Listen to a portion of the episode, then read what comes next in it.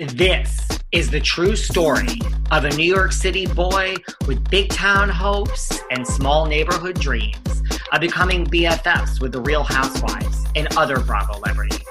Then, one day, that dream actually came true. Let me take you behind the velvet rope.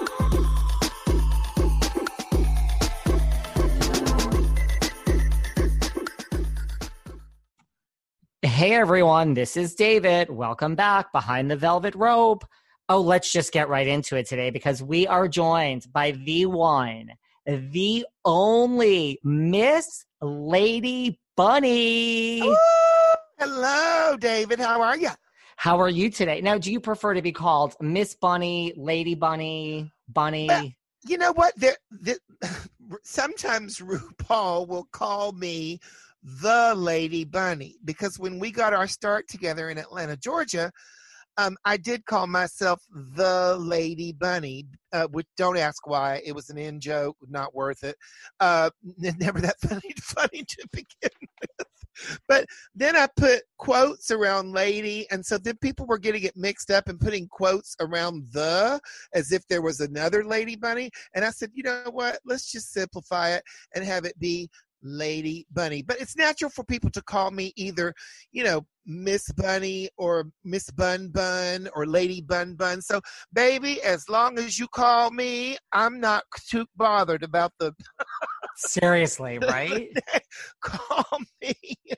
call you, call you, call you. Well, I have called you, and I really appreciate you saying yes to sitting down and chatting with me. I am so excited to chat with you. Same here. We have so much to get into. Now, where are you now? I mean, I- I'm in New York, but where are you? I'm in New York City. I live in Greenwich Village, and it's a beautiful day. You do live in Greenwich Village. I, I, I live in Chelsea, and I pass you. I've passed you on the street many a time. I didn't know if you lived in the village or just did a lot of work in the village, but you're close. Yes, very. We're neighbors. You never know who's in New York anymore these days, right?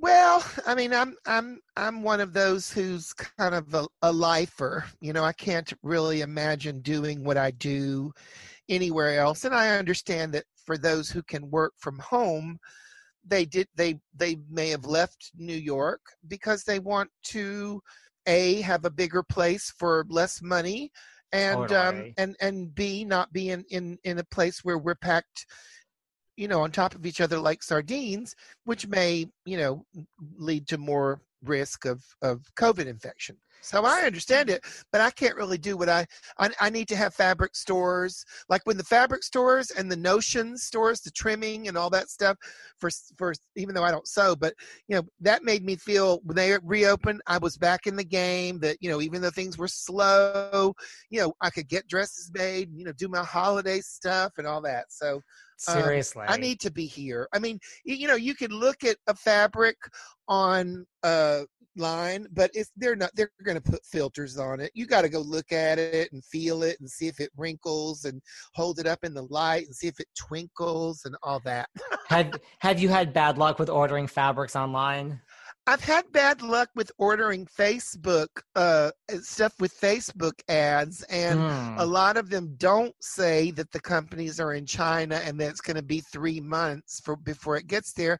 And also, as a plus size diva, XXL in China ain't XXL in the US because, honey, we like to eat.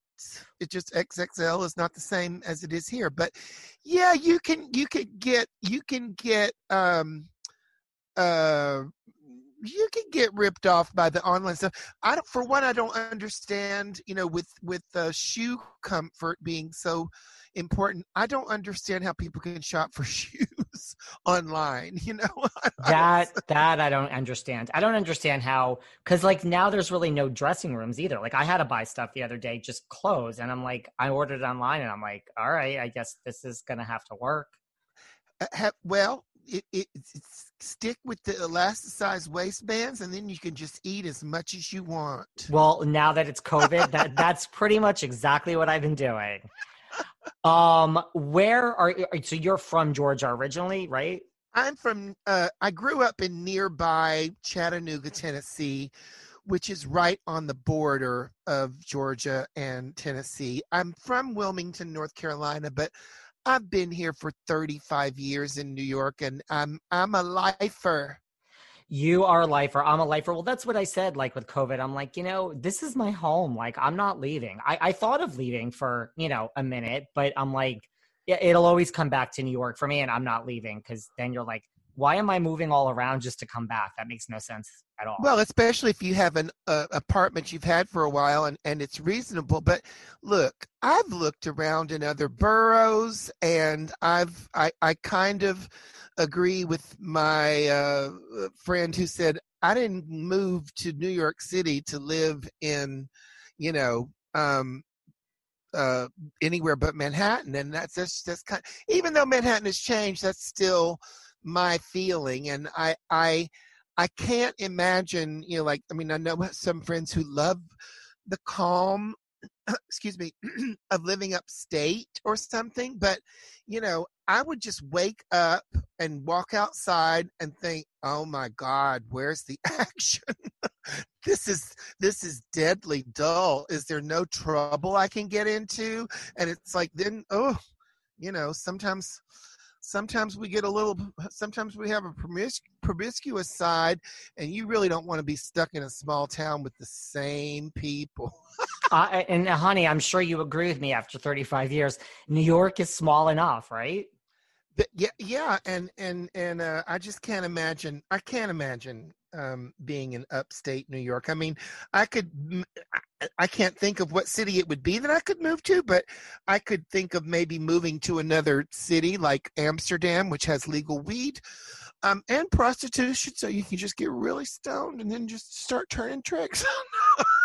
Listen, honey, I mean, there's nothing you know this is covid so that's not a bad way to spend your time right well actually a lot of of of, uh, of people are, are are doing you know onlyfans and and uh so hey more power to them exactly well i mean i i have an exclusive contract with only grands Well, there you go. I mean, and we're actually speaking of OnlyFans. I mean, we're going to get into all the current stuff you have going on now, the HHN, a little bit later in this chat with Miss Bianca Del Rio. But she said it, I think, that you guys are not doing OnlyFans just because, you know, not because you don't want to, but because you're too ugly. Her words, not mine. you gotta love the shade of Miss Del Rio, right? Oh, of course. Even when she's throwing it on herself, and she and she always does, and she is a, a, a she she's a treat. But we'll talk about that later on. Um, yes, I loved working with her. um, always. yes, we we must discuss that. So, what was growing up like in where where you grew up? Like, what was Chattanooga, like? Tennessee? It was uh, yeah. I, I, it was fine. You know, it was like an you know just like a very typical suburban um experience you know my parents were you know i'm very lucky in terms of them accepting me as whatever I wanted to be. And in fact, I even challenged them at one point and, you know, was watching probably that girl with Marlo Thomas. Oh, and wow. there was always like a pressure for her to, to date, you know, doctors or lawyers. And uh, this was a common theme in the 1960s and 70s, like that girls should look for you know husbands who make a lot of money and so i would ask my parents so do you not want me to be a doctor or a, lawyer and they would say not if you don't want to and now they say oh you really called our bluff well that's I said, "Well, you said I could." There's a you big old drag queen, but no, there, there, I could. I, I did look out in the parents department and it really you know I be, I be of course we go through that period in our teens where we resent our parents teens and 20s um you know sometimes mine lasted a little bit longer but you know you you, you want to become your own person. And oh, so you're you, you it's important for you to say i'm not them I'm me. That's how they did things. This is how I'm going to do things as I set off on my own. But after I'd been on my own, I realized that some of my friends couldn't even tell their parents that they were gay, much less that they are, you know, have a career doing drag, which mine have been supportive of. And um, I don't, I don't, I don't say that they necessarily understand it, um, but they they get it by now. I'll admit it, as important it is for me to eat healthy and put the right nutrients into my body and hydrate, I'm really not great at it. I'm always on the go. I'm never making that a priority and I'm always hungry. This was a real problem until I discovered 310 Nutrition. I love 310 Nutrition's water hydrators. You just add them to water and they make your water taste so much better. They also have refreshing lemonade mixes. My personal favorite, they're all in one shakes. I love their caramel sundae, their vanilla cake, the shamrock cream. I drink one of these shakes and it totally satisfies my hunger. They're low in fat and low carbs, which I love. They also satisfy my carb craving. But don't take my word for it. Right now, 310 is celebrating a new year of goals with code Velvet Rope and giving our listeners 50% off up to $100 off your first order. With so many sample packs, new products, it's really fun and it's easy to put together an order or start a subscription on products you know you'll use. Go to 310nutrition.com and use the code Velvet Rope right now for 50% up to $100 for your first order. That's 310nutrition.com and use code Velvet Rope. Well, that's good. And what about like high school? I mean, like, was it the typical, you know, like, I guess I'm just putting you in the alternative category. I was in the alternative category myself. Like, did you, were you like high school bullied? I mean, uh, I was, or you didn't even have, it was, no, I'm just making that up and making your life more dramatic than it is. Well, I mean, I, I was actually on student council. Okay. And, and kind of popular. And I think I coasted through it anyone that met me knew that I was a sissy and that I wasn't interested in sports and that I was femmy and I always had long hair.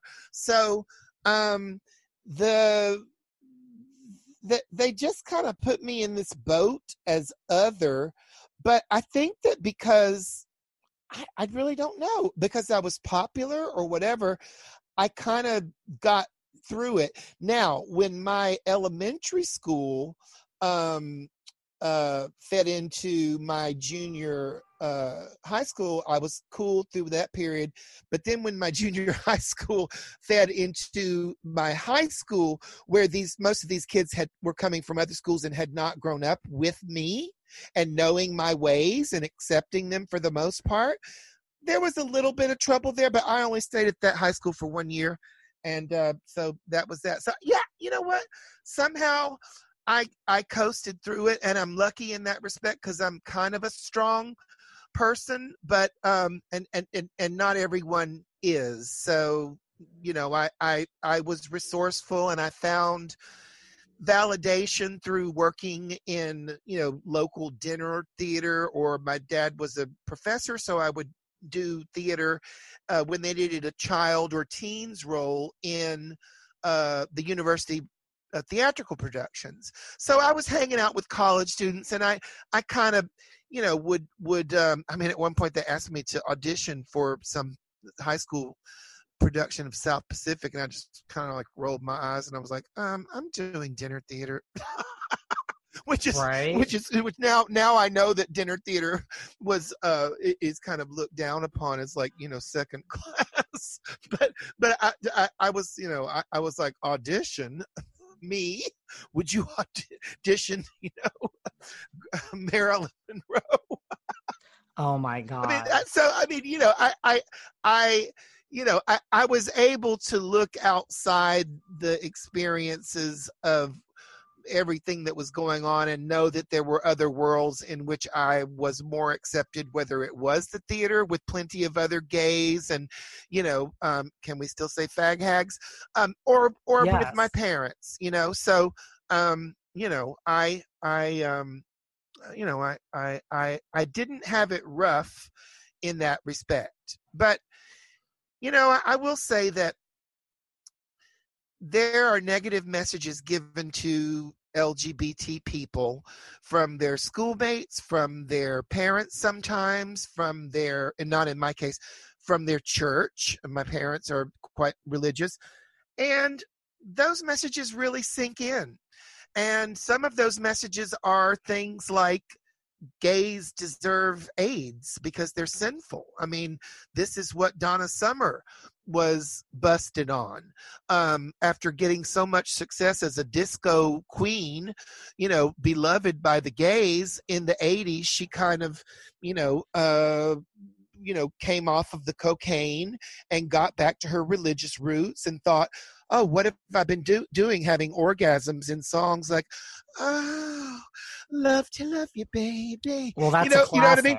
It's a classic, but it was banned in Chattanooga, and sometimes, you know, these churchy singers who became beloved by gays who really boosted their careers. Um, they they kind of you know like in, in her case when she got off the drugs they went back to their churchy roots and they kind of disapproved of some of their fans and so um you know that, that's that's uh you, you you have to be on even if you are a strong person like me you never know where these messages can seep into your subconscious and it is important to be aware of them and to shut them down That is true. Were you were you and are you a Donna Summer fan? Oh, I'm I'm a huge Donna Summer fan, and and I'm actually, you know, um, I I don't have to agree with everything everyone does to like them. Like you know, I mean, I love Joan Rivers, and she was a Republican. um, Yes. you know, I I I I I. I um I'm not of the mindset that we need to shut everyone down if we don't like every single one of their tweets. And uh, a, a funny example is that uh, some people in the gay community who are perhaps more PC than I am, they busted Chris Rock for his monologue where he told a AIDS joke involving Freddie Mercury. And I was like, uh, I didn't see that yet, but at the same time that I became aware, actually the night before while he was doing it, you know, live, a friend of mine with HIV texted me and said, Chris Rock is killing it on SNL right now. So it it just depends where your where your mindset is at. I don't believe we should shut people down if we don't care for their act. Uh, I think we should just I mean, focus on the act of who we like. Just focus on who you like and and and don't don't don't. I, I don't I don't want to to shut people down. You know, I want them to do their thing and you know uh, and let me do mine I agree I with think- you. I'm I'm I not think- into cancel culture personally. Yeah. Well i mean my own act is is is dirty and um you know i know i mean there's a word that that we're not supposed to use that is uh that is, refers to trans people that rhymes with the word granny and i have a trans friend who is a punk rock trans pioneer from the warhol days along with Holly Woodlawn and candy darling who uses that word to refer to trans people uh, that rhymes with granny. So, I mean, I'm I'm gonna listen to the pioneers. You know, it's Who like- is this friend? A- this Any, is Jane- anyone I know? Jane, uh, she's Jane County. She became, Okay. uh, if you don't, famous for main, uh, for for her incredible live shows, but. Uh, her biggest hit was "If You Don't Want to Fuck Me, Baby, Baby, Baby, Fuck Off," and she's one of the best performers I've ever seen. She she influenced David Bowie. Oh, Uh, wow. She may have influenced the story of Hedwig, and she's just a fascinating person who I actually heard about on the news in uh, Chattanooga because her band was Wayne County and the Electric Chair Chairs, and when she transitioned, she changed it to uh, Jane County and the Electric Chairs. She's still making music and was kicked off Facebook for using that word to refer to herself, which she is obviously comfortable with, but which the PC police now are not. Wow. Oh, well, I okay. There's no. I mean, I agree with pretty much. Before we continue this conversation, I just want to say that 2020 has certainly been a year. And at the beginning of quarantine, there was a lot getting in the way of my happiness and achieving my goals. And I turned to BetterHelp, which is online professional counseling. And it really helped me not only achieve happiness during this time, but really achieve my goals. Behind the Velvet Rope went from two times a week to four times a week. And I wrote a book, the Behind the Velvet Rope book. So for anyone that feels that things are getting in the way of their happiness and achieving their goals, I strongly recommend BetterHelp. You don't even have to leave your house. It is online professional counseling. And what I love about it is you can start communicating with them within 24 hours of signing up. Anyone that knows me knows that if you don't get back to me, that is a huge pet peeve of mine. These counselors get back to you in a very timely manner and you're really matched with a counselor that fits your needs. If you get a counselor that you don't like, you can just request another counselor. Everything, of course, is confidential. They deal with a variety of issues depression, stress, anxiety, sleep. We're all having trouble sleeping during this, trauma, anger, family conflicts, self esteem, grief, LGBTQIA issues. And I have to say, it is actually more affordable than traditional online counseling, and financial aid is available for anyone that cannot afford it. So they're growing so rapidly, and so many people are turning to BetterHelp for help that they're looking for additional counselors in all 50 states. Go to betterhelp.com. That's betterhelp, H E L P.com slash velvet rope betterhelp.com slash velvet rope and you get 10% off your first month. Join over 1 million people today taking charge of their mental health. You're not alone. If you need help, this is a great solution. Betterhelp.com slash velvet rope and get 10% off your first month much everything you just said. I mean, I'm, I'm personally not a fan of cancel culture. That's just me. I feel like you do you. And if I don't agree with anything you say or do, that's okay. You're a human being and you do you, and I'm going to do me. I think we've taken this whole cancel culture thing way too far.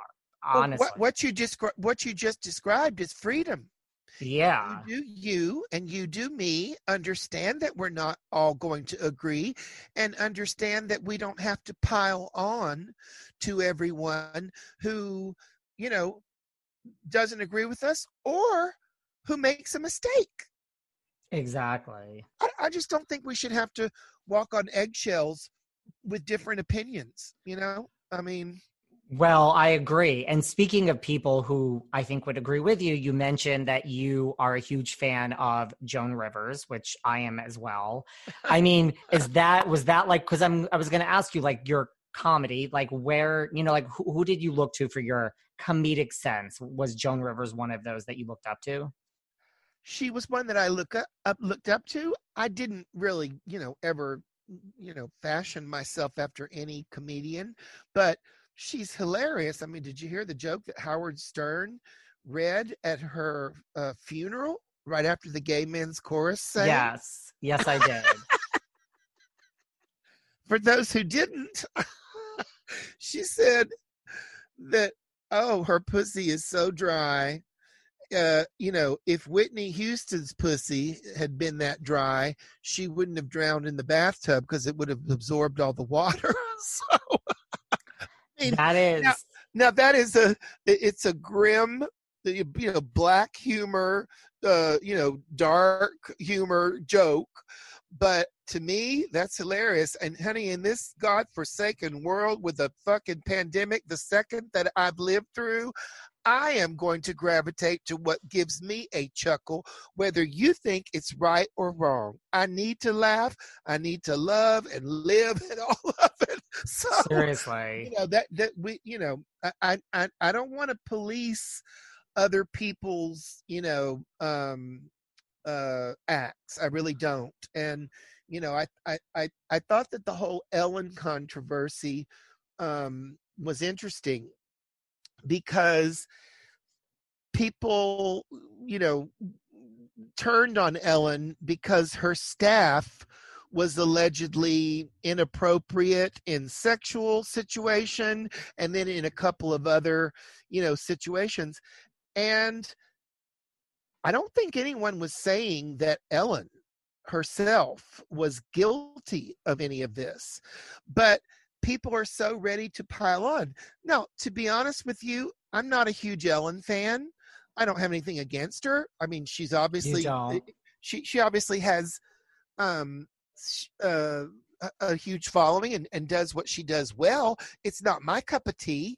Um, but you know the show's been on there for for 10 years but i kind of wish she could have said well you called um you you, you called uh, me brave when i came out as a lesbian and everybody nowadays wants to talk about ooh strong women well guess what i am a lesbian and you know what? Sometimes i'm a bitch. And and you may have bought this uh so now i'm coming out of the closet as a bitch or or as someone who doesn't police my staff in the way that you think that i should.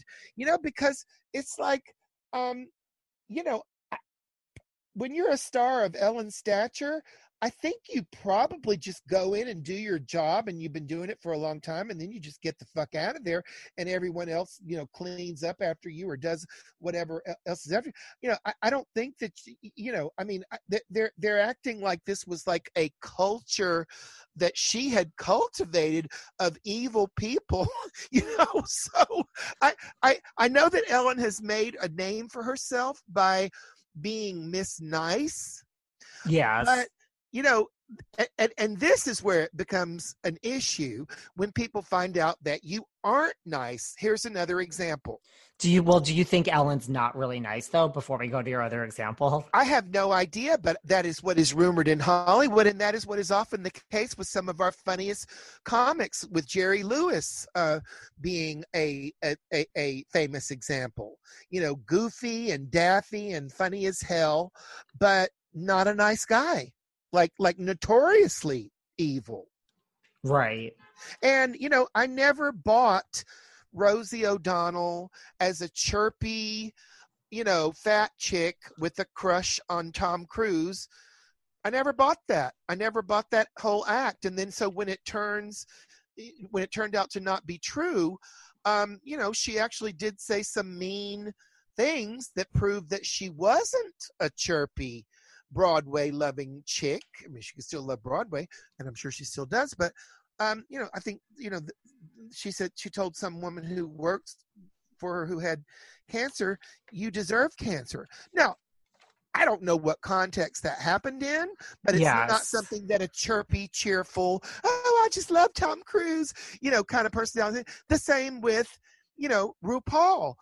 I mean, Ru's shtick is everybody say love, and I'm Mama Ru, the mentor.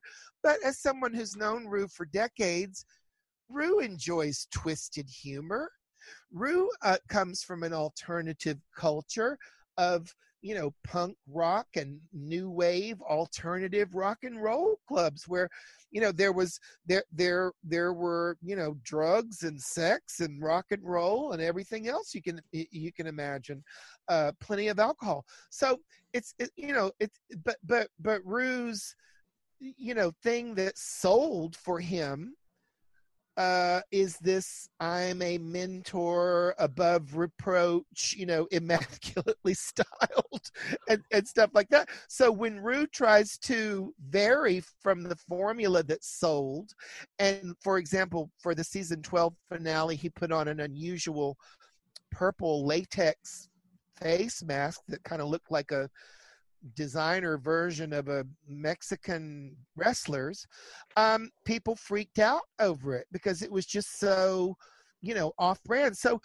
to, so, so when you sell yourself as something, people get upset, confused, or angry that you may not be what you've sold yourself as. I think people should be a little bit more risk, more realistic, and realize that honey, probably no one is what they sell themselves as. And, you know, I, I remember this going back to um, uh, marveling as a teenager when I found out that people would send floral arrangements when soap stars' characters died.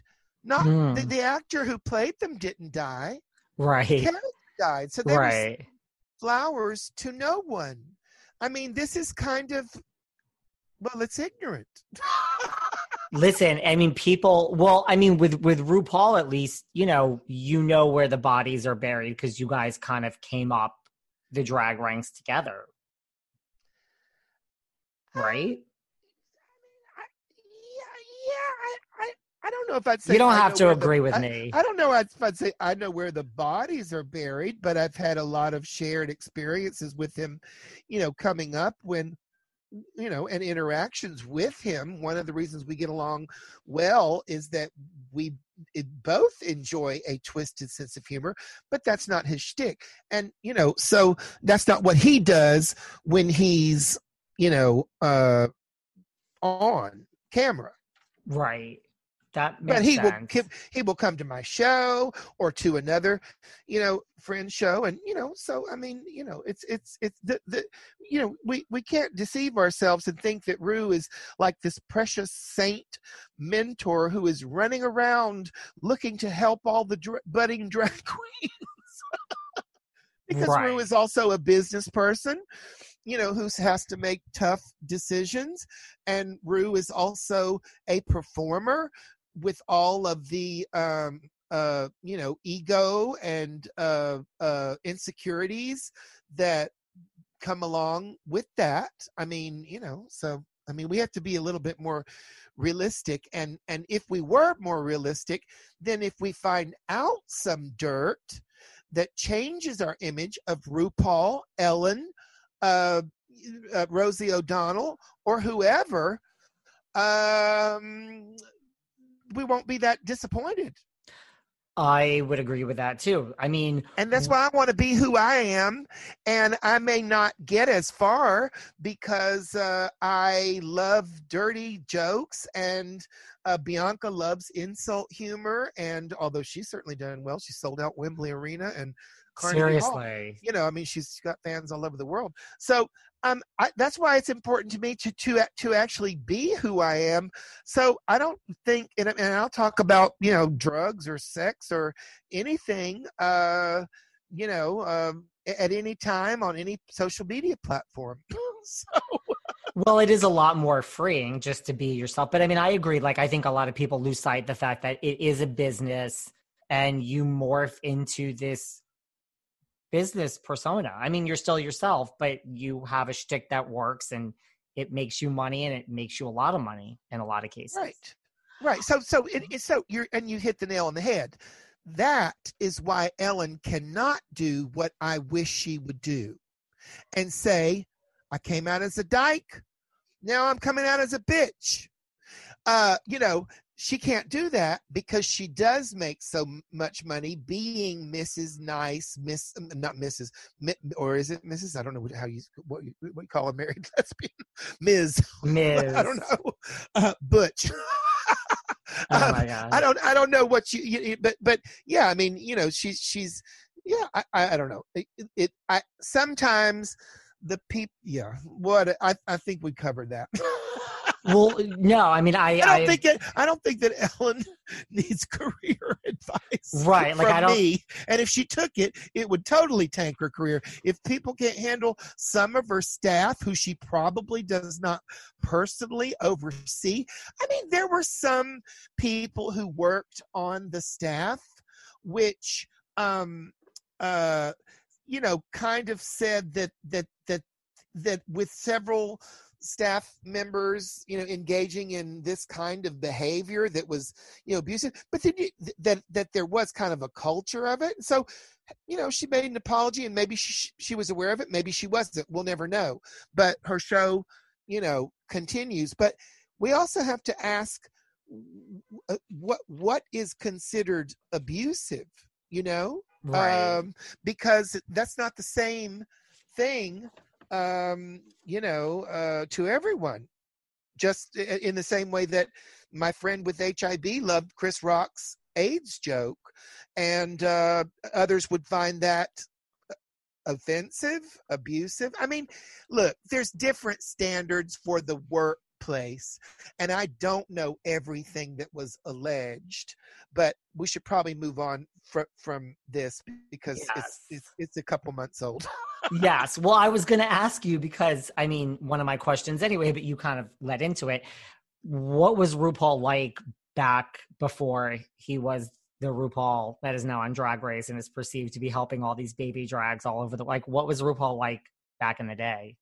Beautiful and charismatic and uh, a great dancer. He does not dance much. Actually, he does dance when he get, does a DJ gig, and um, you'll see him dance. But uh, Ru is a great dancer, and you know that's how you know he made a living go-go dancing uh, on a box at a club called Weekends in Atlanta, and. Um, you know, he would also go up to people and, and say, "Give me a dollar," and uh, they would they would do it. So supermodel was actually a beggar. wow. Well, there, there, there you go. But I mean, you know, it wasn't like you know, like a beggar on the street, but it was it you know like you're you're in a club and you're messed up on booze or whatever and someone comes up to you and asks you for a dollar and they're wearing this crazy outfit you know with a mohawk and makeup and shoulder pads from a football player and uh, wading boots up to their thighs and a jock strap and you just think it's such an idiotic idea that you give them a dollar or sometimes he would sell a book as i did we made little xeroxed books and you know sold them. So I mean, it was just it, wow. the honey, the queen was always a marketer. Seriously. How did you come up with your name? Because I know at first your name was Bunny Hickory Dickory Dock. So how did you come up with that, and how did that become Lady Bunny? Well, honey, let's just say that we took LSD occasionally, and um, that was never. I mean, I don't think I really billed myself that for very long, but at the same time, uh, in the uh, you know early '80s, John uh, Cougar had changed his name to John Cougar Mellencamp. Yeah. And for some reason that just struck me as insane. So I would also sometimes call me call myself the Lady Bunny Hickory Dickory Dock Cougar Mellencamp. I mean, just just to be silly. I mean, I, I, was not someone. I was someone who wanted to meet boys and get drunk and run around and drag. I never dreamt that this would be a career. You didn't. No, no, no, no. But you know, Ru. Uh, you know, Ru was a mentor uh, to, to me. Uh, I think in a in a in a in an actual you know life way um uh probably way more so than other than than queens who passed through on different seasons of drag race. I mean Ru taught me about music that I still worship to this day. Like what? Um, like what music? Oh, like Ashford and Simpson. Uh, mm. Ru, Ru is an icon, uh, uh, uh, like Chic, which I already knew, but um, he taught me more about you know who produced what and what songwriters. He, he's an encyclopedic knowledge. If you ever listen to his podcast, he knows who produced what you know TV shows and what music. And you know, once I was with him in New York and we ran into uh, is it Mica or Misha Paris? And she was a huge, uh, a black uh, lady recording, not huge just in terms of size, um, uh, in who had a big record deal and was in London, uh, but was huge in in Europe. Not huge, but catching on. And she was in New York, and Ru immediately recognized her. So he's always had this eye for the business. Hmm. And she was surprised that he recognized her because um, she had not taken off here. Wow, and so, he and yeah. likes Jody Watley because I saw him at a Jody Watley concert. So there you go. Yeah, and I mean, one day we were driving around in Atlanta, and um, uh, we passed the lead singer of Cameo, and mm. you know, mm. Ru knew exactly who it was. So he's always had a a show business mind. What was New York like back in the eighties? Or well, like 90s. it was cheap to live here and the club scene was brilliant and the music scene was exploding with you know i mean the djs that we that were our like in-house djs at our clubs were producing hits uh that were played all, all over the world and kept the whole world dancing. I'm talking about Masters at Work, Frankie Knuckles, David Morales, um, you know, the the you know all of those you know, Ultra Naté, Crystal Waters, Barbara Tucker.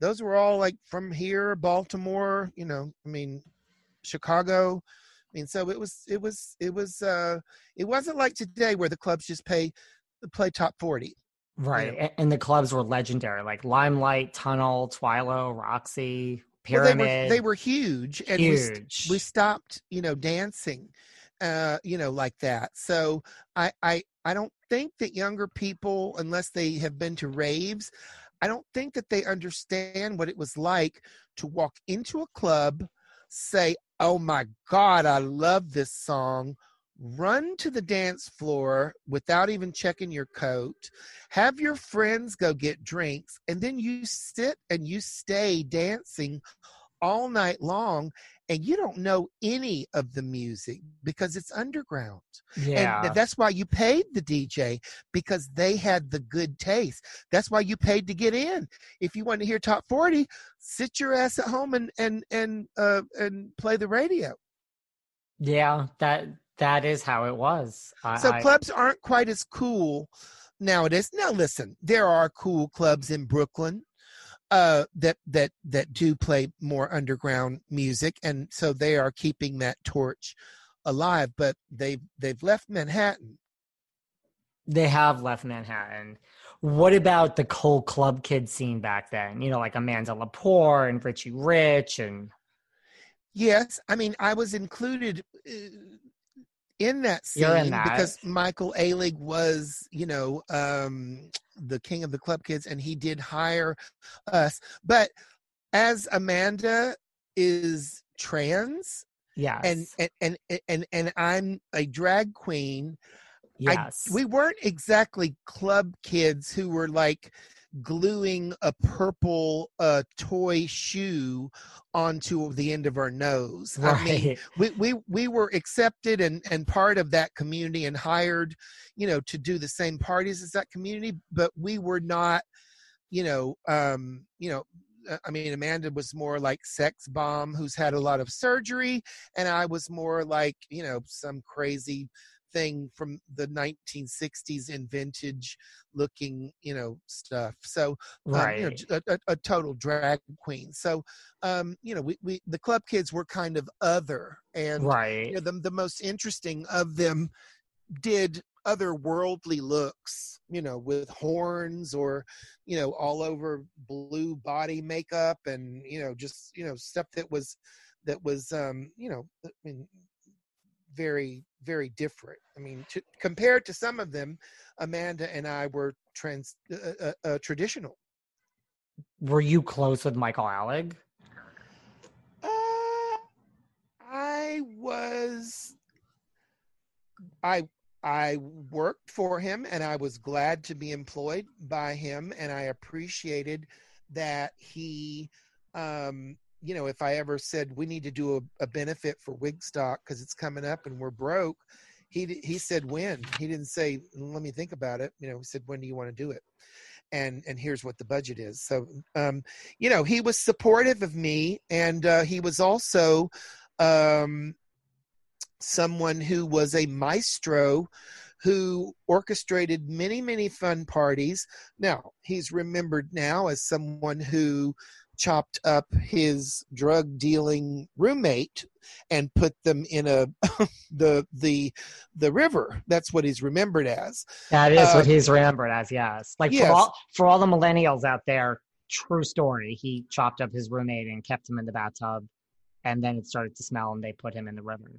right and um you know so i i but and even though that's horrible um and and he, he hey if you believe in the justice system he went to jail for it and got out. So i mean you know uh he did the crime and he did his time and i don't keep in touch with them uh i did a little bit but i um I, would occasion, you know, if Amanda was in a in a magazine or whatever, I had his address in prison, and I would just like put a, um, you know, i I'm, I'm not saying that he created Amanda, but like with me, he created opportunities for her to blossom as this, you know, scene queen.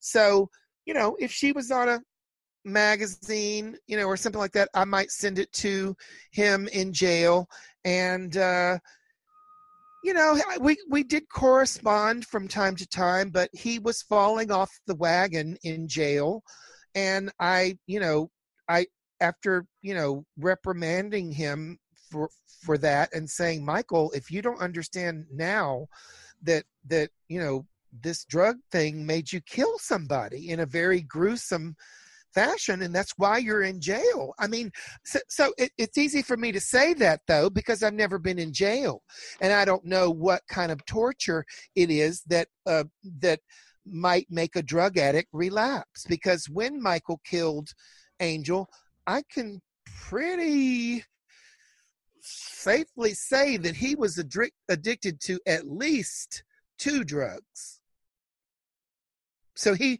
he was not uh thinking clearly i mean when you're when you're twisted out of your mind yeah. and you've been up for days without food or sleep um you know what was it like like was that as shocking because you know like i remember reading about that a little bit after the fact like was it as shocking you know like in the community just like in the nightlife whether you're a club kid or not like the new york nightlife of because like then didn't he brag about it for days and like that I killed this person and no one believed him like and then when it was found out like was that like a sh- like a shock wave that went through like the New York nightlife community?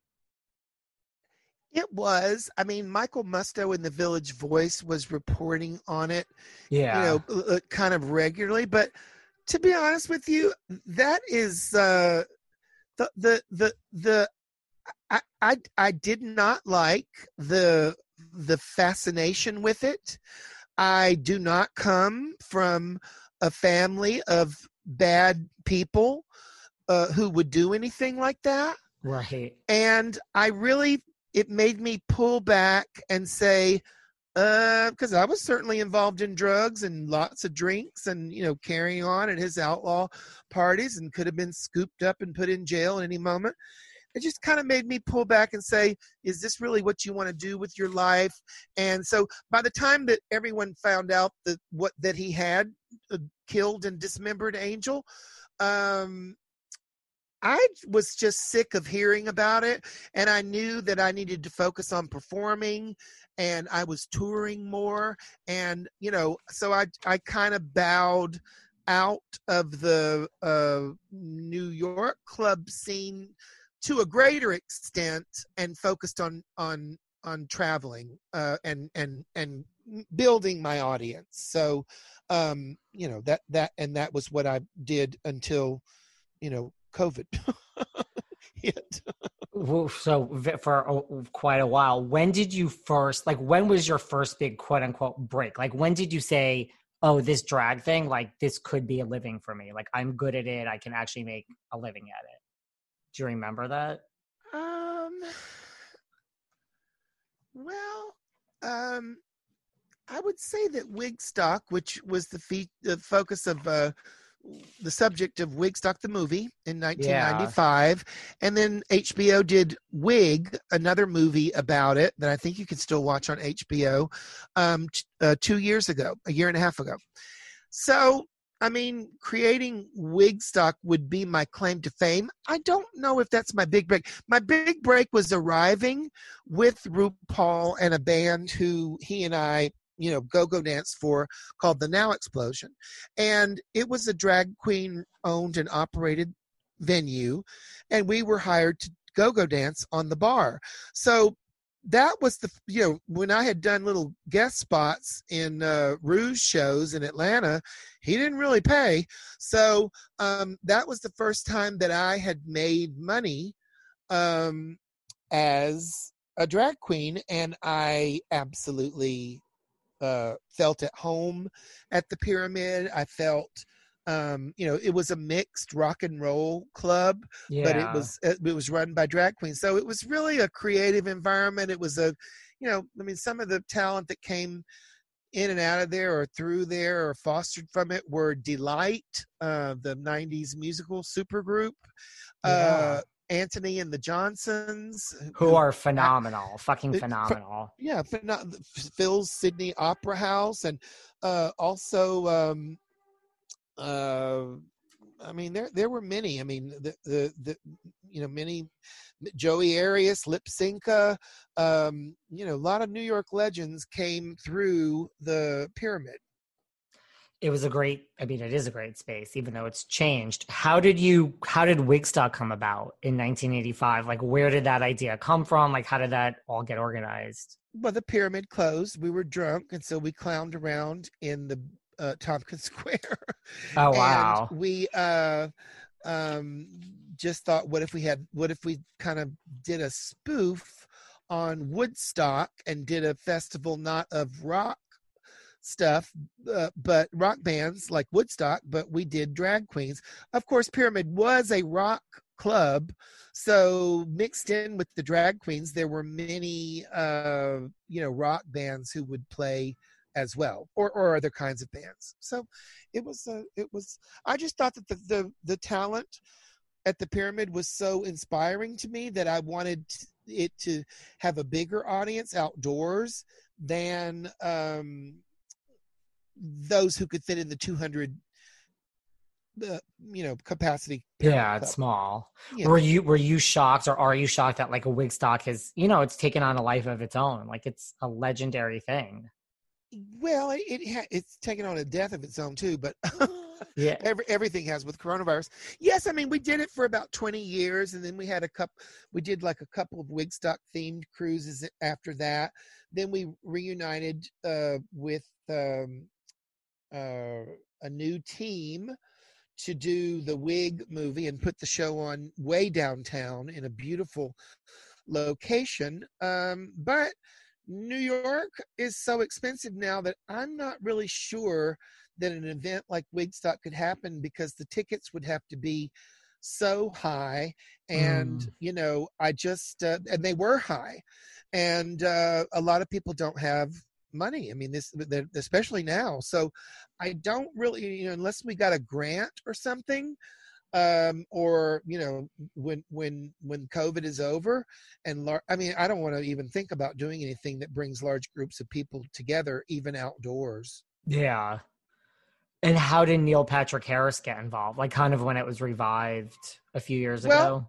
Yeah, he and I had been talking about doing a reality show that would focus on bringing Wigstock back, and that idea segued into actually uh, doing a festival. Well, the reality show, the the last episode was going to be the festival that we did create. The, the leading up to it would be about you know creating it and we had some funny ideas about our chemistry and you know my foul mouth and his kids and well that would that would be funny yeah so um but it turned into just uh you know doing a movie with hbo which ain't nothing to sneeze at and uh that's that. He he he uh performed as hedwig with a role that he had done on broadway yeah. and so everybody got in drag and it was really fun because it was a lot of the classic wigstock performers taboo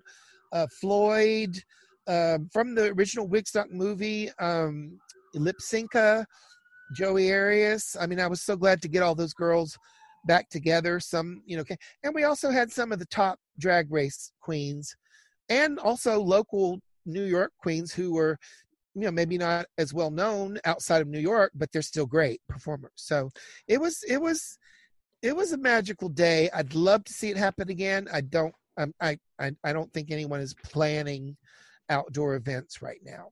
What's Neil Patrick Harris like as a person? I mean, he seems fun, but yeah, he's fun. He's fun. I like him. What about Drag Race? Like there were all the Drag Race girls there. Are you shocked at like how kind of like how big a thing Drag Race has come become? Thanks for tuning in to part one of our sit down with Lady Bunny. And stay tuned for part two, where we talk about drag race, more about her good friend RuPaul, about her good friend, Mr. Andrew, Andy Cohen. Does she watch The Housewives? What does she think of Andy's success? What does she think of RuPaul's success? We talk more about New York nightlife and our favorite topic, reality TV. Stay tuned for part two of our sit down with the legend, Lady Bunny. Thanks for listening to yet another episode of Behind the Velvet Rope. Because without you listeners, I would just be a crazy person with voices in my head. And if you like what you hear, subscribe, subscribe, subscribe on Apple Podcasts under Behind the Velvet Rope. And when you're done subscribing, feel free to leave a five star write up review because the write up reviews actually count. We read each and every one of them. We post the best ones, and the reviews really help our shows keep going. And we really appreciate everything you guys say, especially the positive ones. And if you want to find us online, we're at Behind Velvet Rope on Instagram. We are at David Yontef on Instagram. We're behind the Velvet Rope on Apple Podcasts. Or head on over to Patreon because you know what? There are just some things we can't talk about here. So for our bonus episodes, go to Patreon and type in Behind the Velvet Rope.